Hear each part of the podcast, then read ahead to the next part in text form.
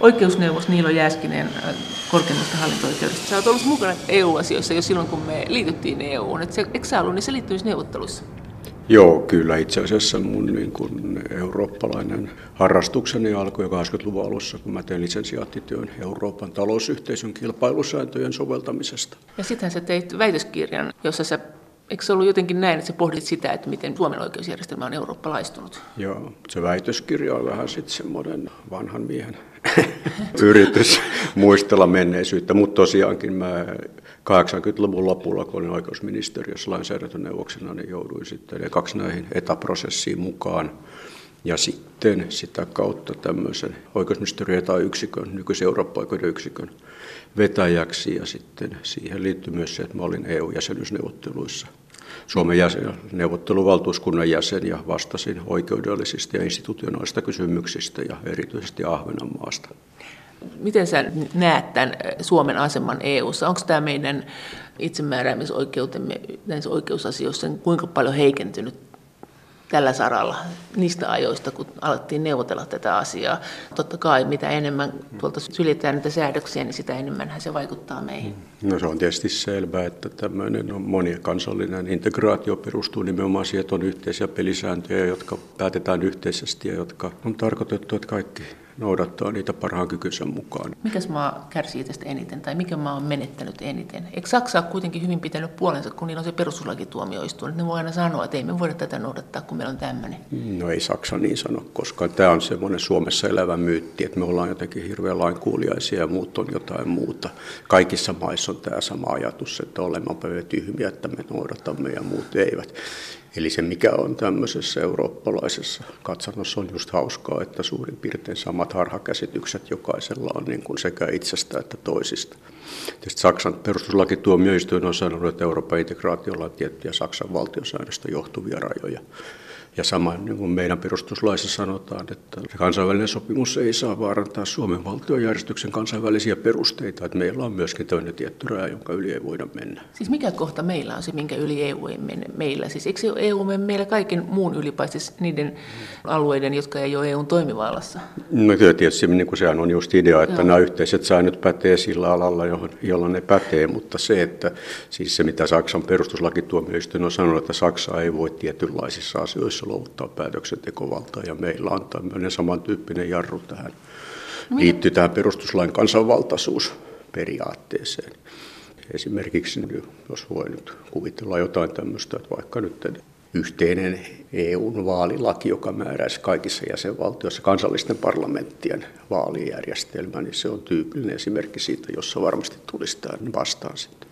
Sä oot ollut EUn tuomioistuimessa julkisasiamiehen, ensiksi julkisasiamiehenä ja sitten ensimmäisenä julkisasiamiehenä. Sehän on, eikö se ole tämmöinen, sä oot joskus sanonut, että tämä on homma, jossa ei ole valtaa, mutta on vaikutusvaltaa. No se on nimenomaan se, sen idea, että siinä EU-tuomioistuimessa on tämmöinen Ranskasta peräisin oleva järjestelmä, jossa osa tuomioistuimen jäsenistä ei ole tuomareita, vaan tavallaan tuomioistuimen puolueettomia neuvonantajia. Ja se nyt suomeksi on sitten käännetty julkisasiamieheksi, mikä ei välttämättä ole hirveän hyvä, mutta ei parempiakaan vaihtoehtoja ole kukaan keksinyt. Niin sä oot siis siinä osiossa, olit töissä, ei siellä missä ridellään siitä, että onko joku yrityskauppa EU-kilpailusääntöjen mukainen, vaan sä olit siellä periaateosastolla, eikö julkisasiamiehet ole kaikki siellä? Jotka pitäisi... Joo, se on siis se, että EU-tuomioistuin no, siihen aikaan oli tavallaan yhdessä toimielimessä kolme tuomioistuinta, jossa oli tavallaan ylimpänä tämä varsinainen unionin tuomioistuin, jossa sitten nämä julkisasiamiehet myös on, ja sitten yleinen tuomioistuin, jonne muun muassa valitetaan komission päätöksestä, jonka päätöksestä edelleen voidaan valittaa tähän varsinaiseen tuomioistuimeen ja sitten siellä oli siihen aikaan myöskin niin sanottu virkamiestuomioistuin, joka sitten 2016 mun lähtöni jälkeen on sulautettu tähän yleiseen tuomioistuimeen. Ja jos sua googlailee, niin löytyy tämä tapahtuma, kun sä torppasit tavallaan tämän brittiläisten pankkiirien nämä ylisuuret palkkiot. Miten se meni se juttu? No se oli sillä erikoinen, että siinä oli kysymys siitä, että Britannian hallitus oli sitä mieltä, että unioni oli ylittänyt toimivaltansa säätäessään tavallaan niin kuin pakollisen rajoituksen sille, että kuinka suuria rahoitusmarkkinoilla toimivien henkilöiden bonukset voivat olla suhteessa peruspalkkoihin. Ja siinä ja sitten tuli siihen tulokseen, että kyllä se oli niin kuin unionin toimivallassa Ja sen jälkeen sitten Britannian hallitus niin katsoi viisaammaksi luovuttaa, eli he vetivät sen kantensa, että se on aika poikkeuksellista, että näin käy. Eli sä olit siis sitä mieltä, että pankkireita ei saa liikaa palkita riskeistä, jotka sitten saattaa kaatua yhteiskunnan maksettaviksi. Ja perustelit sitä siten, että vaikka tämä asia nyt ei, nämä pankkien palkkiot sinänsä kuuluu EUlle, niin se kuuluu sitä kautta samalla lailla kuin rekkamiehet joutuu pitämään taukoja väkisin, tai ammattikuljettajat joutuu pitämään taukoja väkisin, että he eivät aiheuta tämmöistä yleisvaaraa liikenteelle, niin pankkiirien tämmöinen riskinottoperusteista palkkiota ei voida nostaa sen takia, ettei ne saa aikaa niin hirveätä sotkua rahamarkkinoilla. Menikö se näin suunnilleen? No tässä tämä niin EU-lainsäädäntö, joka tätä rupesi rajoittamaan, perustui nimenomaan tähän 2008 alkaneen Lehman Brothers-kriisin kokemuksiin ja tämmöiset rahoitusmarkkinoiden bonusjärjestelmät on sillä tavalla vähän perversejä ehkä, että niissä niin kuin tavallaan kannustetaan ottamaan mahdollisimman suuria riskejä, koska tämä niin kuin sanotaan, meklari, joka käy vaikka valuuttamarkkinoilla kauppaa, jos se menee hyvin, hän saa itse erittäin suuret bonukset, jos se menee huonosti. Sen maksaa työnantaja viime kädessä veronmaksaja ja tämän takia unioni sitten halusi rajoittaa niitä. Ja vastaavanlaisia rajoituksia itse asiassa oli myöskin Britannia on Britannian lainsäädännössä. Kysymys oli vain siitä, että kuka niistä saa päättää. EU-tuomioistuin, jossa se oli, koska sinne saa tehdä valituksen. Täällä Suomessakin usein tulee sellainen olo, että mitä, miksi tätä viedä EU-tuomioistuimeen. Tässähän on hirveä joku EU-lainsäädännöllinen ongelma. Puhuttiin kaivosjätedirektiivistä, että noudatetaanko sitä ja miksei EU-tuomioistuin tee mitään. Mutta eikö se ole niin, että se pitää kansallisesti ensin nämä kaikki EU-tuomioistuimeen vietävät asiat niin vetää tämän kansallisen tuomiolaitoksen läpi ennen kuin sitä saa liikutella minnekään? EU-tuomioistuimessa käsitellään useita erityyppisiä oikeusjuttuja. Ehdottomasti tärkein sekä periaatteessa että käytännössä että määrällisesti on näin niin sanottu ennakkoratkaisumenettely, joka perustuu siihen, että kansalliset tuomioistuimet voivat ja tietysti tilanteessa, eli ylimpien oikeusasteiden on velvollisuus esittää unionin tuomioistuimelle kysymys, jos niiden kansallisella tasolla ratkaistavassa asiassa tarvitaan tietoa unionin säännöksen tulkinnasta tai pätevyydestä. Ja nämä on, niin kuin, tämä on tavallaan tämmöinen yhteistoimintamekanismi kansallisen ja Euroopan tason välillä. Ja esimerkiksi Suomessa tämä nyt koskee määrällisesti eniten korkeinta hallinto-oikeutta, että meillä on tyypillisesti semmoinen, niin kuin sanotaan, Siis kolmesta kuuteen ennakkoratkaisupyyntöä lähtee vuodessa. Se lähetätte ne sinne tuomioistuimeen? Kyllä, joo. Mutta eri maat lähettää sinne ihan eri tahtiin juttuja, että sä näin ole sanonut. No siinäkin on se, että sitä on jotkut tilastodikkarit arvioinut, että kyllä siinä on semmoisia niin tavallaan traditioeroja. Jotkut on hanakampia lähettämään kuin toiset, mutta sitten semmoista jäsenvaltiot, joka ei koskaan lähettäisi. Mitä EUlle asioita me lähetetään? tätä KHOsta? No jos ajattelet, mitä meillä on nyt vireillä olevia ennakkoratkaisuasioita on. Yksi koskee tämmöistä niin lääkkeiden rinnakkaistuontiin liittyvää erityiskysymystä. Yksi on tämmöinen tota, maatalouslomittajien valintaan liittyvä kysymys. Eli se, että onko niin se menettely, jota Suomessa on noudatettu, onko se oikeasti julkinen hankinta vai jotain muuta. Kaikki, jotka täytti vaatimukset, pääsivät mukaan siihen järjestelmään. Että sit, niin kysymys oli siitä, että kun siinä tietyssä mielessä näytti, että ei ole valintaelementtiä, että onko se silloin tämä EU-lainsäädännön tarkoittama julkinen hankinta vai ei. No sitten yksi kysymys, joka on vireillä koskee tilannetta, jossa on vammaispalvelulain nojalla henkilö on saanut henkilökohtaisen avustajan ja kysymys opiskelijasta.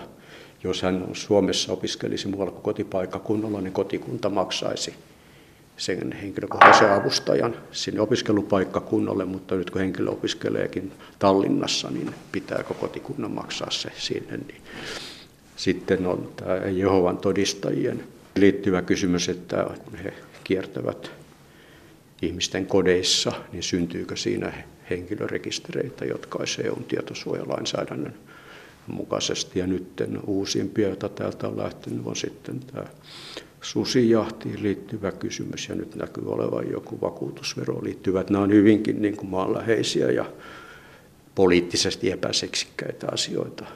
Mutta onko nämä sitten jotenkin epäpätevämpiä nämä etelän tuomarit kuin Ei, se on, minusta tämä on niin kuin, semmoista niin kuin stereotypia, että jos on niin kuin Italiassa on tota, Euroopan vanhin oikeuskulttuuri, oikeustiede on syntynyt siellä, että, että niin kuin, jos niin kuin ihan Bolognan yliopistosta 1000-luvulta on niin kuin peräisin sekä meidän tietomme, että tämä Bolognan punainen väri, jota juristit käyttää tohtorin hatuissaan, että tämä on niin kuin semmoista mun mielestä myös semmoista niin kuin vähän niin kuin ikävää etnistä stereotypiointia. Se on sitten eri asia, että niin kuin nämä tietyt Euroopan myöskin vanhat jäsenvaltiot on valtioina heikompia kuin toiset, jolloin niissä sitten on enemmän tämmöistä niin kuin ylipäänsä laillisuuden ylläpitämiseen ja lainalaisen hallinnon ylläpitämiseen liittyvää problematiikkaa, joka sitten ehkä tuottaa enemmän myöskin riitelyä tuomioistuimissa ja sitten se, mikä ehkä meidän näkökulmasta voi olla niin kuin aika omituista. On se, että myöskin niin kuin näissä latinalaisissa maissa on vähän sellainen kuin tuomioistuinlaitoksen alimmassa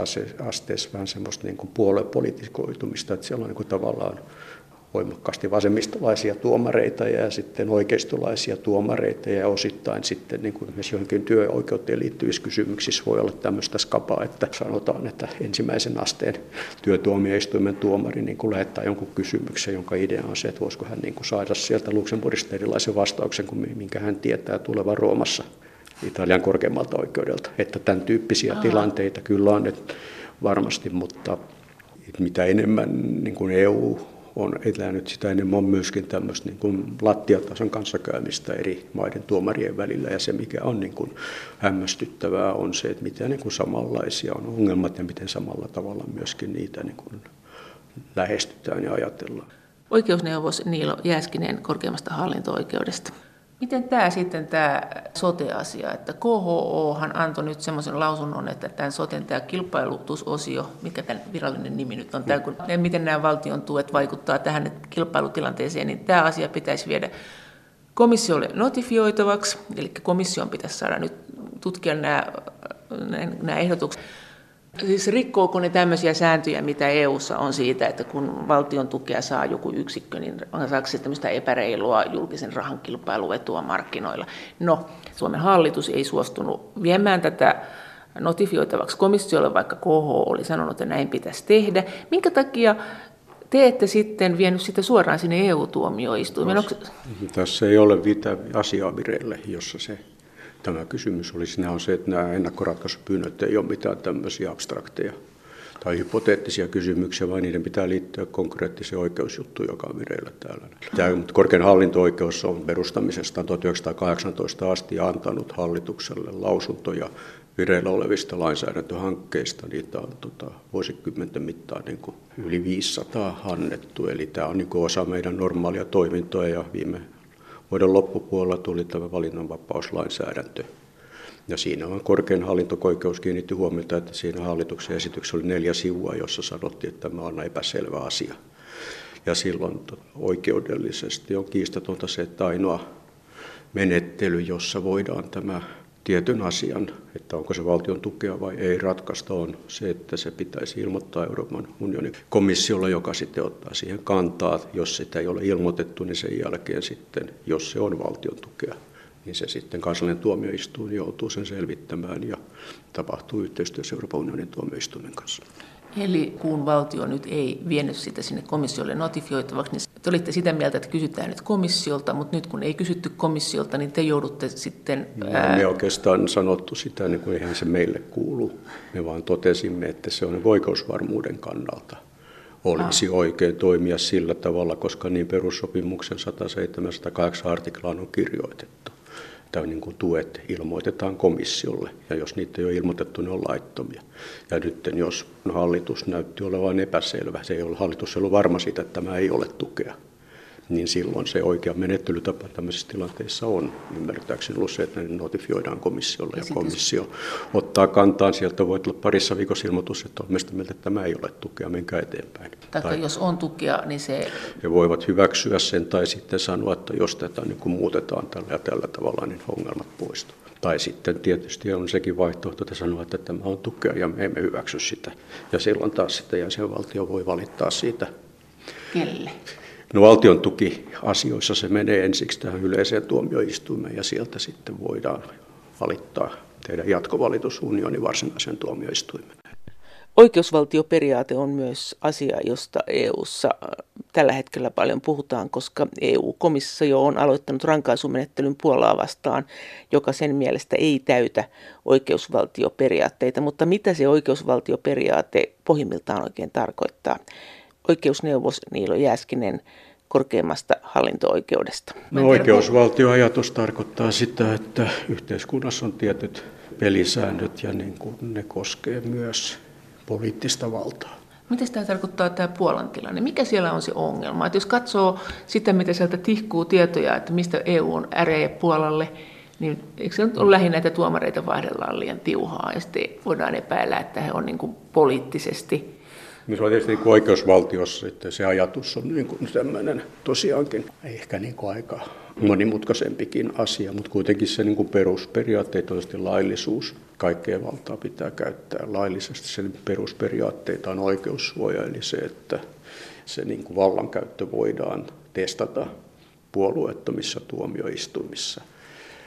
Ja tähän liittyy sitten se ongelma, joka nyt näissä muutamassa Keski-Euroopan maassa ehkä tulee vastaan, on se, että niin oikeusvaltio on myöskin tämmöinen niin poliittisen kulttuuriasia. Ja se on se, että siinä niin vaalivoitto ei anna oikeutta muuttaa järjestelmää sillä tavalla, että tota noin, niin niille, jotka nyt hävisi, ei ole enää mahdollisuutta tulla valtaan. Ja siinähän niin tämä sitten tavallaan niin oikeusvaltioperiaate ja sen suhde demokratiaan ei ole hirveän yksiselitteinen, mutta kuitenkin jollain tavalla yksi pointti oikeusvaltiossa on se, että se suojaa tulevia enemmistöjä. Se suojaa nykyisiä vähemmistöjä ja tulevia enemmistöjä. Ja tämmöinen systeemi, jossa niin kuin joku poliittinen voima, joka on tavallaan niin kuin saanut jossain valtiossa vahvan valta-aseman demokraattisesti käyttää sitä muuttaakseen järjestelmää niin, että se ei enää voi menettää sitä valta-asemaa, niin tämä on se niin kuin ongelma, joka nyt on tullut esillä. No mitäs Puola on tehnyt semmoista sitten? No ne liittyy tähän varmasti nyt ennen kaikkea just tähän oikeuslaitokseen, eli siellä on kuitenkin vähän ehkä pakottamallakin silloin, kun 90-luvulla tapahtui tämä järjestelmän muutos Keski- ja Itä-Euroopan maissa, niin heille, heille tavallaan niin kuin haluttiin, että heille tulee semmoinen systeemi kuin Saksassa tai Itävallassa tai Italiassa oli myöskin diktatuurien jälkeen tullut, että on tämmöinen perustuslakituomioistuin, joka sitten niin kuin just valvoo sitä, että demokratia toimii ja jatkuu. Ja ne on niin kuin nämä instituutiot ovat tehneet sitä, mitä pitääkin, ja nyt koska sitten se taas tulee, ehkä on koettu, että tämä niin tarkoittaa, että ne ovat jarru sitten semmoiselle politiikalle, jota halutaan harjoittaa, niin sitten on syntynyt tämmöinen kuin intressi erilaisilla perusteluilla vaihtaa tuomarit, jolloin... Nimenomaan perustuslakituomioistuimia. No, perustuslakituomioistuimia ja sitten tietysti ylipäätään yli, ylimpiin tuomioistuimien Puolassa näkyy, että siellä halutaan, että koko tuomarikunta tulee tavallaan hallituksen valittavaksi. No onko tuossa mitään eroa Suomen järjestelmään? Meillähän on tämä perustuslakivaliokunta, jossa on poliitikot. Tosin siellä käynyt muutamat seitsemän, kahdeksan professoria kuultavana, hmm. mutta kyllähän meilläkin silloin se perustuslain tulkinta on hyvin poliittinen. Meillä ei edes tarvitse vaihtaa niitä tuomareita, koska se perustuslaki valiokuntahan vaihtuu vaalien jälkeen niin, että siellä ehkä voi voittajien ääni kuulua. No, mutta nämä on, siis se perustuslain tulkinnassa ei ole selvää rajaa juridiikan ja politiikan välillä. Ja myös niin Saksan perustuslakituomioistuimen tuomarit hän valitaan tietysti myös poliittisin perustein. Siellä on demarituomari. No minkä takia se on sitten oikein? Mutta... No se on sillä oikein, että Saksassa ne nimetään yhdeksän vuoden kaudeksi, jota ei voida uusia – ja he, se niin kuin perustuslakituomioistuin päättää, mitä päättää. Mutta tämä ei ole, niin kuin, nämä ei ole tavallaan, niin kuin nämä pykälät ei ole tässä olennaisia, vaan olennaisia on se, että miten niin poliittinen kulttuuri toimii. No missä, missä päin on millaisia ongelmia sit muualla Euroopassa oikeusvaltioperiaatteen? Siis eikö EU-tuomioistuinhan sitä valvoo, eikö valvo? No ei se siinä mielessä valvo, että sillä on itse asiassa niin kuin tämä niin kuin jäsenvaltioiden se, että onko jäsenvaltiot, noudattaako ne oikeusvaltioperiaatteet, se on nimenomaan leikattu pois unionin tuomioistuimen oh, toimivallasta. Onko se komissiolla? No se on niin kuin komissiolla ja ennen kaikkea jäsenvaltioille neuvostolla. No miksi se on leikattu pois? No se on just sen takia, kun siinä taas mennään niin, kuin niin lähelle sitä, että niin kuin EU-tuomioistuimeltahan on haluttu pitää tietyt on tämmöinen Amerikassa on tämmöinen political question doktriini. Siis tavallaan semmoista ja. asiat, joita perussopimusten laatijat on ajatellut, että ne on niin poliittisia kysymyksiä, että on parempi, että tuomarit ei sotkeudu niihin. Ja tämmöisiä kysymyksiä on just yhteinen ulko- ja turvallisuuspolitiikka, väkivallan käyttö sisäisen järjestyksen ylläpitämiseksi ja sitten juuri tämä, onko se nyt seitsemän vai kuusi artikla, mä en muista sitä, niin sieltä oikeusvaltio periaatteen noudattaminen jäsenvaltiossa, että tuomioistuin voi saada sen tutkittavakseen sitä kautta, että sitten jos unioni päättäisi esimerkiksi niin kuin poistaa jäsenvaltiolta äänioikeuden, niin se tuomioistuin voi tutkia, että menettelysääntöjä on noudatettu, mutta, mutta itse sitä kysymystä, että oliko se päätös oikein vai väärin, niin sitä ei voida tuomioistuimessa ratkaista. No se sitten kuitenkin sitä mieltä, kun sä sanoit tuossa alussa, että ei se Saksa ole mitenkään etuoikeutettu muihin maihin nähden, vaikka se tuntuu niin kummalliselta, että kun komissio kehrää jotakin uutta lainsäädäntöä ja kaikki näyttäisi vihreitä valoa, niin sitten että mietitään, että mitäköhän Saksan perustuslakituomioistuin tästä on mieltä, että jos ei se hyväksy, niin tämä ei mene läpi. Koskaan ei sanota, että mitä meidän perustuslakivaliokunta tästä sanoo. No mä en tiedä, pitääkö tämä paikkansa tämä viimeinen. Mun käsittääkseni Suomen perustuslakivaliokunnalla oli hyvinkin paljon merkitystä tällä silloin, kun näitä 2009 jälkeen erilaisia emu Oliko? emu-asioita vietiin eteenpäin, että se, että se oli niin kuin tietyssä mielessä tämä Suomen eduskunnan ennakkokäsittelyjärjestelyn kautta se oli oikeastaan ensimmäinen perustuslaki ja tulkitseva elin, joka pääsi niin kuin kansalliselta tasolta sanomaan ylipäätään mitään. Miksi eikö ne muut tajunnut, että ne voisi tehdä sen vai eikö niillä ollut tämmöistä välinettä vai oltiinko me jotenkin niin kuin nokkelampia? No se on, että meillä perustuslakivaliokunta on, sillä on niin kuin hieno historia säätyvaltiopäivien ajalta – ja se on semmoinen kuin suomalainen erikoisuus, jota niin kuin olisi hirveän tärkeää, että ymmärrettäisiin sen arvo, eikä sitä niin kuin hirveän kevytmielisesti ainakaan ruveta horjuttamaan. Että se, että meillä on parlamentissa parlamentaarikoista muodostuva elin, joka kuitenkin niin kuin lähtökohtaisesti näkee, että se ei tee puoluepolitiikkaa, vaan pyrkii niin kuin johdonmukaisesti tulkitsemaan perustuslakia. Perustus... Onko se sinusta hienompi kuin perustuslakituomioistuin? No siinä mielessä minusta se on hienompi, että myös niin kuin Saksassa niin kuin perustuslakituomioistuimen jäsenet he valitaan puolueen kannan perusteella. Että se on, niin kuin, tota, ne on tietysti iso maa, siellä on kymmeniä huippuluokan valtiosääntöoikeuden professoreita, mutta niistä niin kuin ennen se oli niin, että oli muistaakseni oliko nyt viisi kristillisdemokraattia ja neljä demaria tai sitten neljä kristillisdemokraattia, kolme demaria, sitten joku vapaa-demokraatti. Mutta siis kuitenkin, että se on niin kuin tämmöinen niin kuin, tota, puolue, katsotaan puolekirjaa. Tämä niin kuin Yhdysvaltojen korkein oikeus, että sehän on niin kuin täysin, ketä sinne nimitetään, riippuu poliittisesta suuntauksesta. Ja se on niin, että ne, silloin kun on tämmöinen politiikan ja juridiikan rajapintaan keskittyvä tuomioistuin, niin kyllä siinä niin kuin se valintaprosessi on jossain määrin niin kuin vääjäämättä politikoituu. Ja musta taas se, että tämmöisissä, niin kuin mä näin vakaissa demokratioissa, tyyppi Skandinaavian maat, Suomi, ehkä Britanniakin, niin meillähän ei ollut perustuslakituomioistuimia ja sen niin kuin, yksi hyvä puoli on se, että meillä ei poliitikkoja hirveästi tuomareiden nimitykset kiinnosta. Eli ei tule tämmöistä niin kuin puoluepoliittista intressiä. Onko se sitten aina tämä perustuslakituomioistuin muissakin maissa, onko se aina poliittinen?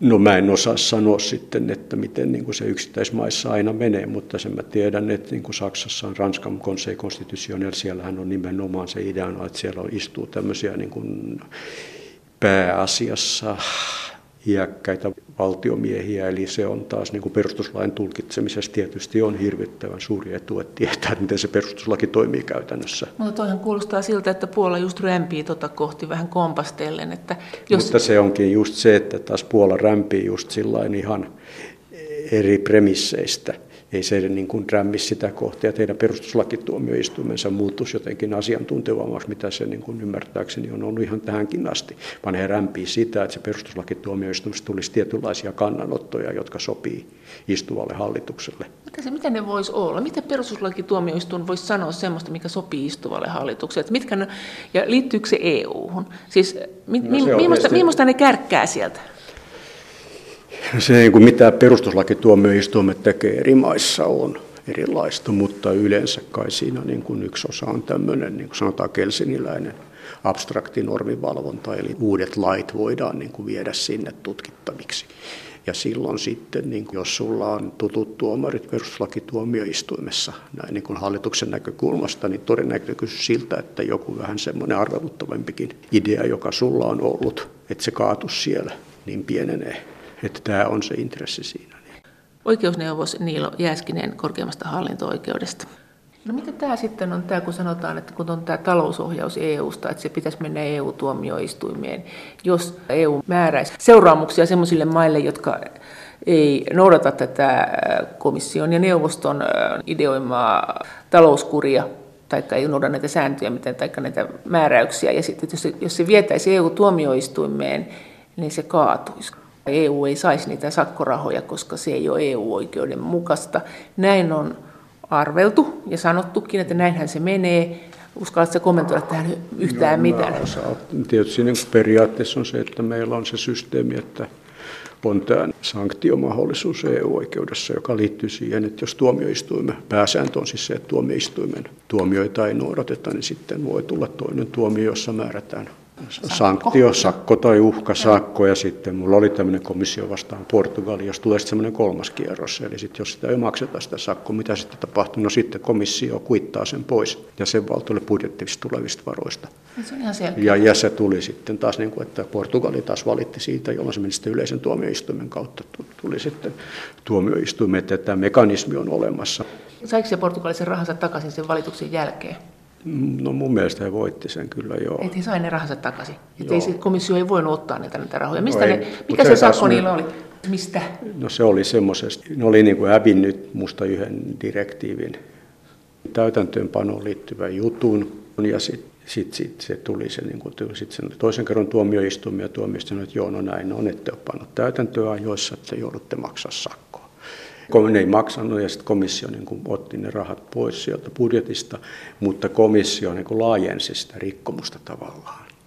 Eli ne oli, niin kuin itse asiassa Portugali olikin tehnyt niin, että ne oli, kun se tuomioistuimen tuomio tuli, niin ne oli kyllä niin kuin kumonnut sen tavallaan virhallisen lainsäädännön, mutta sitten hyväksynyt tota, uutta, joka komission mielestä oli samalla tavalla virheellistä ja komissio tavallaan oikas, että ne niin kuin sitten sen sijaan, että ne olisi aloittanut uuden prosessin, ne niin kuin pani suoraan sen sakon täytän. Mun on niin kuin vaikea tota, kuitenkin niin kuin, muistaa hirveän tarkasti, kun on kuitenkin aika monta sataa juttua siellä niin kuin käsieni läpi meni, mutta se on tietysti tämä niin kuin unionin tuomioistuin antaa jäsenvaltiolle oikeussuojaa ja nämä sakkojutut, niissä niin on niin kuin myöskin aina katsottava, että onko lieventäviä asianhaaroja tai onko, niin kuin, onko, se, jotain, noin, niin, onko se rikkomus ylipäänsä niin kuin sitten tapahtunut. Mutta että jos Ranskalle esimerkiksi määrättäisiin sakkoja siitä, että se ei noudata näitä talousohjauksen näitä lukuja tämän velkaantumisen ja alijäämäisen suhteen, niin Ranska voisi ihan hyvin sitten kanssa sanoa, että mitään makseta, ja sitten komissio yrittäisi ottaa sen sieltä budjetista sen rahan,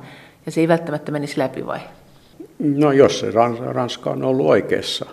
Onko se sitten Mutta, niin vahva laki, että se talousohjauslaki, että, että no, kun mä, mä, mä en tiedä koko talousohjauslaista, se, en ole sitä koskaan nähnytkään, mutta se on tietysti se, ja tämä on niin kuin nämä, minkä takia ei ole hirveän viisasta minun mielestäni liikaa juridisoida talouspolitiikkaa on siis se, että sehän niin kuin se mikä alijäämä jollain valtiolla on, ei niin kuin isolle niin, että päätämme että meillä on tämmöinen alijäämä, vaan se niin kuin valtio päättää, että me niin kuin, jos me tehdään näin, niin luultavasti me päädytään johonkin tapaiseen alijäämään, mutta sitten käy niin kuin Suomelle voi, vuonna 2017, että konjunktuurit vaihtuu ja meneekin niin kuin, lopputulossa jotain ihan muuta. Niin. Ja sitten myöskin sit tähän liittyy sitten taas se, joka niin, no, musta täysin pitäisi olla tuomarien miettimisen ulkopuolella on se, että kuinka viisasta on sitten, minkä suurusta alijäämää tai ylijäämää ylipäätään harjoittaa talouspoliittisesti. Ja, si, ja siinä niin kuin taas sit tulee, mikä on niin iso ero eri jäsenvaltioiden välillä, että niin kuin Saksassa on tämmöinen joku niin kuin Schuldon niin kuin sekä onko se nyt se niin kuin syyllisyys ja velka.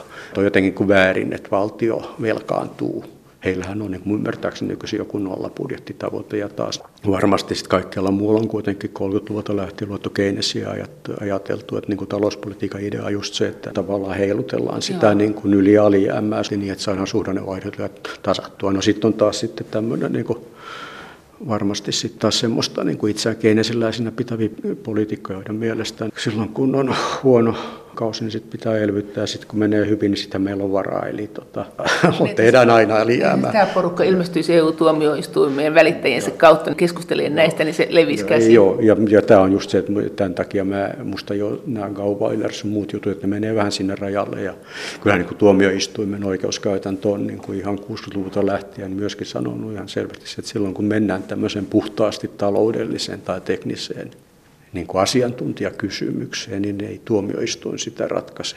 Että se tutkii vain sen, että se jokaisen on ratkaisu ei ole niin ilmiselvästi tai ilmeisesti harkinnut väärin. Ja tämä on niin ihan sama problematiikka. Niin, totesi, että voi kuitenkaan, että EU-tuomioistuin ei voi kuitenkaan totakaan harkita, että onko tuo harkittu väärin, koska he ei ole talous. Ne ei ole talous, ja, ja, ja, tämäkin on siis semmoinen, että ei ole mitään ihmeellistä, että meillä vaikka kansallinen lainsäädäntö edellyttää, että joku vaikka sähkökantaverkon haltijalla oikeus saada kohtuullinen tuotto investoidulle pääomalle. Niin miten se on? Niin miten se lasketaan, niin voidaan niin kuin helposti meillä tulee sitten niin puoltusina professoreita todistamaan, että jokaisella, jokaisella on oma niin kuin käsitys siitä, miten se beta-kerroin pitäisi siinä yhteydessä määritellä. Mutta jos, jos on tämä talousohjaus ja siinä on nämä tietyt luvut, joita ei saa ylittää tai alittaa hmm. tai jotakin, niin tuomioistuin voi sanoa, että nyt olette ylittänyt, tässä on sakot, mutta dap, dap, dap, kun siellä onkin kuitenkin näitä, että suhdanne korjattu siten ja täten ja toisaalta näin ja näin, niin silloin se homma levii niin, että se on lähes mahdoton on tuomareiden päättää? Näetkö sä niin kuin suunnilleen? No mä, niin kuin mä näen sen, että tämä mekanismi tulisi niin, että komissio ei lähtisi viemään näitä asioita tuomioistuimeen. Mitä se ei ole tehnytkään? Koska se on taas, siellä on kuitenkin järkeviä ihmisiä ja ihmisiä, jotka ymmärtää taloutta ja ymmärtää just sen, että se on niin kuin siis komissiossa, vai? komissiossa nimenomaan, että niin kuin nämä, ei nämä ole semmoisia niin kuin tavallaan, tota, kun, no, kun Paasikin sanoi, että Moskova ei ole mikään raastuvan oikeus, että ei, niin kuin, ei talouspolitiikassa pitäisi olla raastuvan oikeutta, jossa niin kuin käydään oikeutta talouspoliittisesti, niin kuin aidosti taloudellista kysymyksistä. Ja silloin se sanktion mahdollisuus, koska se vaatisi sen tuomarin joon, niin se, se on mahdoton tässä tilanteessa. No siis voidaan tämmöinen kirjoittaa, mutta minusta se olisi niin kuin luultavasti erittäin huonosti harkittua. Sehän on vielä siis se, että jos nyt otetaan semmoinen valtio, jolla on ihan oikeasti ongelmia saada taloutensa tasapainoon, siis joku vaikka semmoinen Kreikka pahimpina kriisivuosina tai mitä meillä on oltu sitten joskus 90 luvun lamassa. Että se on aivan absurdia sitten, että niin kuin pitäisi vielä niin kuin maksaa sakkoja päälle siitä, kun muutenkaan ei rahat riitä. Kyllä, eh, joo. Että mä, niin kuin, mä itse kyllä henkilökohtaisesti olen sitä mieltä, että tämä niin kuin rahaliitto, että siinä on tietty juridinen tavallaan talouden konstituutio, joka on tärkeä ja jota voidaan tuomioistuimissa kontrolloida, mutta sitten kun mennään jo niin kuin aika tavalla tämmöisistä niin kuin suhdanteista riippuviin talouspoliittisiin arvostuskysymyksiin, niin kyllä ne pitäisi sitten ratkaista muilla keinoilla no, kuin tuomioistuimissa. Oikeusneuvos Niilo Jääskinen korkeimmasta hallinto-oikeudesta. No miten tämä sitten, tämä Suomen emuun vienti, miten sä sen juridisesti näet? Tässäkin ohjelmassa on ollut monta mielipidettä siitä, että onko se ollut juridisesti oikein tehty. Että oliko se niin, miten, mikä tämä, tämä juristien sanonta, että oliko tämä niin sopimuksellisesti niin iso asia, tämmöinen emuun meneminen, että jos sulla on joku sopimus, johon on tehty joku miina tai joku tämmöinen yllättävä käänne, jolla on kuitenkin suuri merkitys, niin se pitäisi olla sen niin lehmän kokoisin kirjaimin siinä niin kuin kerrottuna molemmille sopimusosapuolille, että juu, tähän liittyy sitten emuun meneminen tähän EU-hun, mutta on usein sanottu, että sitä ei kerrottu etukäteen EU-äänestyksessä riittävän selvästi, vaikka se oli siellä tekstissä, että kaikki EU-maat loppujen lopuksi ottaa euron käyttöön, eli paitsi ne, joilla on se opt-out siitä, tai joten ei tarvitse. Niin, olisiko se sun mielestä noin niin kuin juridisessa mielessä pitänyt olla selkeämmin, ja onko tämä niin iso asia, että se tekee jotenkin juridisesti laittomaksi äänestyksen, tai että on ainakin vähintään tuhmaa? No, tämä on semmoinen asia, jos mä olen asianosainen ja varmasti vaikuttaa kun ajattelutapaan, niin mä olen itse ollut muistaakseni, niin kun en ehkä olen kirjoittanut ainakin katsomassa sitä tiedotetta, joka tehtiin kansanäänestyksessä. No. Ja siinä sanottiin, että tämmöinen eku on tulossa sitten. Että on niin kuin talousliiton kolmannes vaiheessa tulee yhtenäisvaluutta. Se kerrottiin kansalle ihan selvästi. Itse tämä juridiikka, on selvä kuin pläkki ja katsottu perustuslakivaliokunnassa niin kuin kahteen kertaan vähintään. Eli se, että me niin ollaan tämä liittymissopimus saatettu voimaan perustuslain säätämisjärjestyksessä. Se mitä näen, jotka tätä pyörittää, ne kieltäytyy hyväksymästä sen, että meillä 20-luvun lopulla säädettiin valtiopäiväjärjestyksen 69a pykälä, eli supistettu perustuslain säätämisjärjestys. Eli kansainvälisen sopimuksen voimaan saattamislaki hyväksytään perustuslain säätämisjärjestyksessä niin, että siihen ei sisälly tätä lepäämään jättämistä yli vaalien. Ja se on ollut siellä 20-luvulta lähtien. Suomen perustuslaissa oli silloin, valtiopäivästyksiä on edelleenkin. Ja tähän tätä sovellettiin silloin. Ja siinä liittymissopimuksen kautta tota noin, niin tuli Maastrichtin sopimus, ja siinä oli tämä niin kolmivaiheinen talous- ja rahaliitto, jonka kolmas vaihe sitten piti sisällään emun. Eli se niin kuin luotiin juridiset edellytykset sille, että jos rahaliitto kehittyy niin kuin on suunniteltu, että mennään kolmanteen vaiheeseen, niin silloin se tota, tulee yhtenäisvaluutta. Että se, se niin kuin mikä on siis siinä mielessä niin selvästi toimeksianto ja valtuudet siirtyä yhteiseen valuuttaan niin kuin hyväksyttiin silloin 90 neljä ja sitten se, tota, mikä sitten oli silloin taas eduskunnassa suuri kysymys, että edellyttääkö se, että minkälaista eduskunnan päätöstä se, että onko se tiedonanto vai selonteko vai päinvastoin, että se, se niin kuin sitten liittyy just tähän näin, että se, niin se itse peruspäätös tehtiin silloin. Mutta se, mitä tässä mä olin vähän, niin sitten taas perustuslakivaliokunnassa eri mieltä kuin ehkä monet asiantuntijat, että mun mielestä kuitenkin siinä emun vaiheistuksessa, niin kuin Saksan perustuslakituomioistuin sanoi, että siinä ei ole semmoista automatiikkaa, etteikö siinä oltaisi voitu painaa jarrua. Niin kuin Ruotsi teki. Niin, että niin kuin Ruotsi on siis mä en tarkoita sillä että niin yksipuolisesti painaa jarrua, vaan sitä, että niin kuin Eurooppa-neuvosto olisi voinut todeta, että ei vain edellytykset täyty siinä 99 mennessä. että sillä mielessä, että se, semmoista niin kuin yksilöllistä opt-outtia ei siihen juridisesti sisälly. Mutta miten takia Ruotsi sitten pystyy, niin miksi, miksi ei no, EU puutu vähän... siihen, että vaikuttaa siltä, että ei ne ole niin kuin inahtamassakaan siihen suuntaan? No se on taas siis vähän niin kuin liittyy varmasti siihen, että on niin kuin, mitä hyötyä siitä olisi. Että se niin kuin, tota, no, ei, ei, ei, ei, ei kukaan voi niin kuin Ruotsin puolesta liittyä emuun. Että se voidaan, no, niin kuin, to... sille voidaan ottaa sakkoja, sanktioita ja... No, että te olette luvannut, että ette ole liittynyt. Meistä olisi kauhean kiva, kun te tulisitte nyt yhteisvastuulla maksaa Kreikan velkoja. No tämä on semmoinen tietysti, niin kuin, että se on komissiossa on tehty tämä poliittinen harkinta. Se on niin, kuin niin että sitten jossain niin kuin komissio on kuitenkin poliittinen elin. Se, niin kuin se, miten se vie jäsenvaltioita tuomioistuimelta, ei, se on puhtaasti poliittisen harkinnan kysymys. Ko- komissiolla ei ole, mitä tämä on siis tätä paljon ollut EU-tuomioistuimessa jos on niin kuin, ihan niin kuin taas aikojen alusta sanottu niin, että komissiolla ei ole velvollisuutta viedä, viedä vaikka jäsenvaltio rikkoisi. Eli se on komission poliittinen eli ja se tekee sen harkinnan ja se voi ajatella niin, että, että noin, niin ei ole niin kuin viisasta ajautua tämmöisellä niin kuin näin herkällä ja kaikkien etuja koskevalla alalla kuin yhteisvaluutta tilanteeseen, jossa sitten niin kuin tavallaan jäsenval- vastahakosta jäsenvaltiota pakotettaisiin, kun se ei kuitenkaan sitten tottelisi. No onko komissio aina ollut poliittinen elin? Kun komissiostahan nyt on sanottu, että se on, se on tullut poliittisemmaksi. Onko se sun mielestä tehnyt aina poliittisesti nämä päätökset, että kuka viedään EU-tuomioistuimia? No se, kuka on, se on, tämäkin on siis tässä semmoinen, niin kuin, mitä poliittinen tarkoittaa. Siinä mielessä komissio on aina ollut poliittinen jäsen, että se on jo tuosta vuodesta 1952 on ollut parlamentaarisessa vastuussa Euroopan parlamentille. Vähän heikossa. Että se vastuu voi olla heikko, mutta kuitenkin, että siinä on niin kuin aina ollut lähtökohtana se, että vaikka se on tietysti mielestä niin kuin teknokratia, niin sillä on kuitenkin tämä poliittinen puolensa. Ja sitten se komission päätöksenteossa se toimii niin kuin samanaikaisesti hallintoviranomaisena ja tämmöisenä niin, tietyssä mielessä niin kuin vähän niin kuin hallituksen kaltaisena politiikkaa muovaavana ja lainsäädäntöä ehdottavana elimenä. Ja silloin komission sisällä on tietysti sitten, niin kuin mitä pitemmälle on menty, niin tullut myöskin tämmöistä niin kuin tarvetta erottaa sellaiset asiat, jossa on poliittisen harkinnan paikkaa ja semmoista, jossa ei ole. Ja se on niin kuin myös niin kuin tyypillinen esimerkki on jotkut kilpailuasiat, jossa niin kuin kai se pyritään siihen, että se menisi ilman, että politiikka sekaantuu siihen. Mutta sitten just nämä jäsenvaltioiden valvonta on mun mielestä tyypillinen semmoinen asia, että siinä on niin kuin valtaosassa varmastikaan ei ole mitään poliittista harkintaa, että nehän niin kuin aika automaattisesti vie esimerkiksi nämä niin direktiivien, jos ei ole ilmoitettu täytäntöönpanosta, niin se sitten menee automaattisesti eteenpäin, mutta sitten jos tulee taas tämmöisiä niin kuin tavallaan niin kuin ihan oikeasti monimutkaisia poliittisia asetelmia, niin varmasti siinä sitä harkintaa on. Mutta mitä se tarkoittaa? Tarkoitatko tällä myös puoluepoliittista? Tarkoittaa se sitä, että koska Unkarissa on EPPn valta, kuten komissiossa, niin Unkarin oikeusvaltioasioista ei puhuta mitään.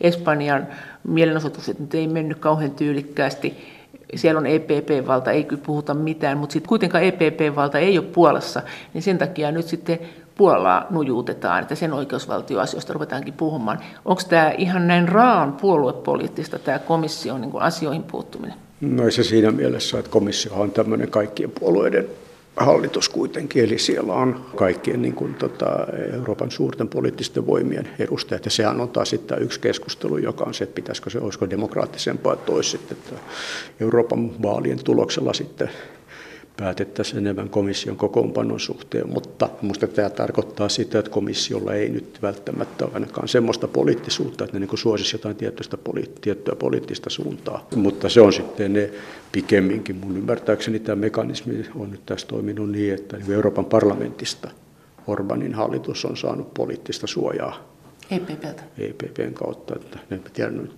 tämä perusti ihan lehtitietoihin, mutta näin olen ymmärtänyt, että se mekanismi enemmänkin menisi sitten.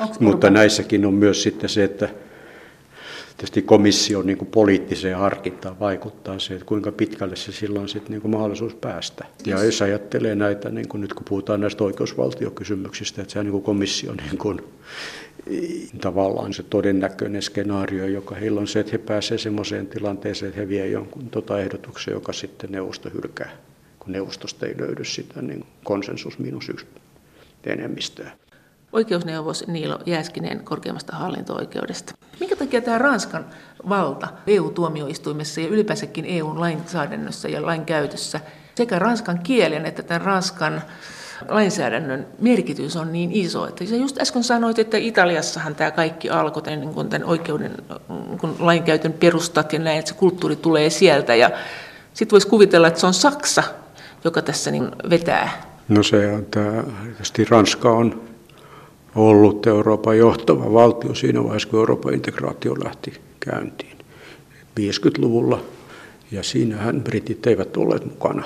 Eli siinä Ranska oli niin kuin luonteva vaihtoehto yhteiseksi kieleksi eri instituutioihin, huolimatta siitä, että itse asiassa nämä EUn perustajaisät kaikki olivat Jean Moneta lukunottamatta saksankielisiä. Eli myöskin Robert Schumann, joka olisi edusti Ranskaa, ja Aldice Gaspari, joka oli Italian edustaja, oli kaikki saksankielisiä syntyjä. Mutta niin tai näin, että Ranska oli se esikuva ja ymmärtääkseni itälaajentumisen jälkeen muut toimielimet on aika tavalla muuttunut niin, että niissä englanti on selvästi valta-asemassa, mutta tuomioistuin on ja pysyy ranskankielisenä instituutiona ja sen niin kun selitys on se, että tuomioistuimessa pitää olla yksi yhteinen kieli, jota kaikki osataan, jolle kaikki paperit käännetään, jota käytetään neuvotteluissa ja se kieli on ranska. Onko ranskan kieli helppo juridisesti? No se ei ole helppo kieli missään mielessä, mutta se on parempi kuin englanti, jos halutaan kirjoittaa täsmällisesti. Ranskan kieli on sillä niin kuin, se on eksaktia. Entäs verrattuna Saksaan? No, Onko se vielä eksaktimpaa sitten? Kyllä mä luulisin, että se on näin, mutta Saksan, niin kun, Saksahan on iso kieli siinä mielessä, että sitä puhutaan paljon äidinkielenä, mutta sitä ei osata muualla. Ranska on kuitenkin edelleenkin voimakas kansainvälinen kieli ja tuomioistuimen kannalta se on ihan niin kuin käytännön kysymys myöskin, että tuomioistuimessa tosiaankin niin kuin jokainen oikeusjuttu, kun se tulee sinne, niin siinä asiakirjat voi olla millä unionin kielellä tahansa. Vaikka nyt sanotaan, että suomalainen ennakkoratkaisu tulee sinne, niin se tietysti niin kuin käännetään sitten kaikille kielille, koska jäsenvaltiot voi esittää siinä huomautuksia, mutta tuomioistuimen sisällä sitten kaikki sisäiset paperit tehdään ranskaksi ja sitten myöskin niin kuin tuomioistuimen luonnos kirjoitetaan ranskaksi ja sen jälkeen käännetään siitä muille kielille. Ja tämä edellyttää tietysti sitä tuomioistuimessa on kääntäjä ja nämä kääntäjät on kaikki juristeja, niitä sanotaan juristin ingvisteiksi. Ja niin kuin siinä aina joskus puhutaan, että pitäisikö ottaa englanti toiseksi työkieleksi tai voisiko sen ottaa, ja sitten että se ei ole käytännössä mahdollista. Ei maailmasta ei löydy niin paljon englantilaisia juristeja, jotka osaisi kääntää muista kielestä englanniksi sillä laatutasolla, joka edellytetään. Koska se on siis, niin kuin, siellä on myöskin periaatteena, että kaikki kääntää niin kuin äidinkielensä suuntaan. Ja sitten semmoinen asia, että meillä on musta hirveän niin vähän niin kuin valtamedioissa myöskin musta semmoista niin kuin vähän tota ehkä Thatcherin ajan kaikuja, että suhtaudutaan jotenkin niin kuin vähättelevästi Ranskaan. Ranska on niin kuin globaali suurvalta, Ranska on niin kuin Euroopan maista se, jolla on niin positiivisin demografinen ennuste. Maailman väestön painopiste tulee olemaan 50 vuoden kuluttua aika tavalla ranskakielisessä Afrikassa. Eli tämä niin ajatus siitä, että Ranska on joku tota, noin 1700-luvun jäänne, niin mun mielestä se ei ole ihan niin kuin perusteltu, että se on myös, jos ajattelee teknologista innovaatiota tai vaikka Euroopan palvelusektorin yritystoimintaa. Ranska on ollut aika kuitenkin johtava valtio siinä. Näin sanoi oikeusneuvos Niilo Jääskinen korkeimmasta hallinto-oikeudesta. Kiitos teille jälleen kaikista viesteistä ja kommenteista ja kaikki viestit ja kommentit ovat aina erittäin tervetulleita ja niitä voi lähettää esimerkiksi sähköpostiosoitteeseen maija.elonheimo.yle.fi ja sen lisäksi me voimme keskustella Twitterissä esimerkiksi hashtagillä Brysselin kone näistä ohjelman teemoista.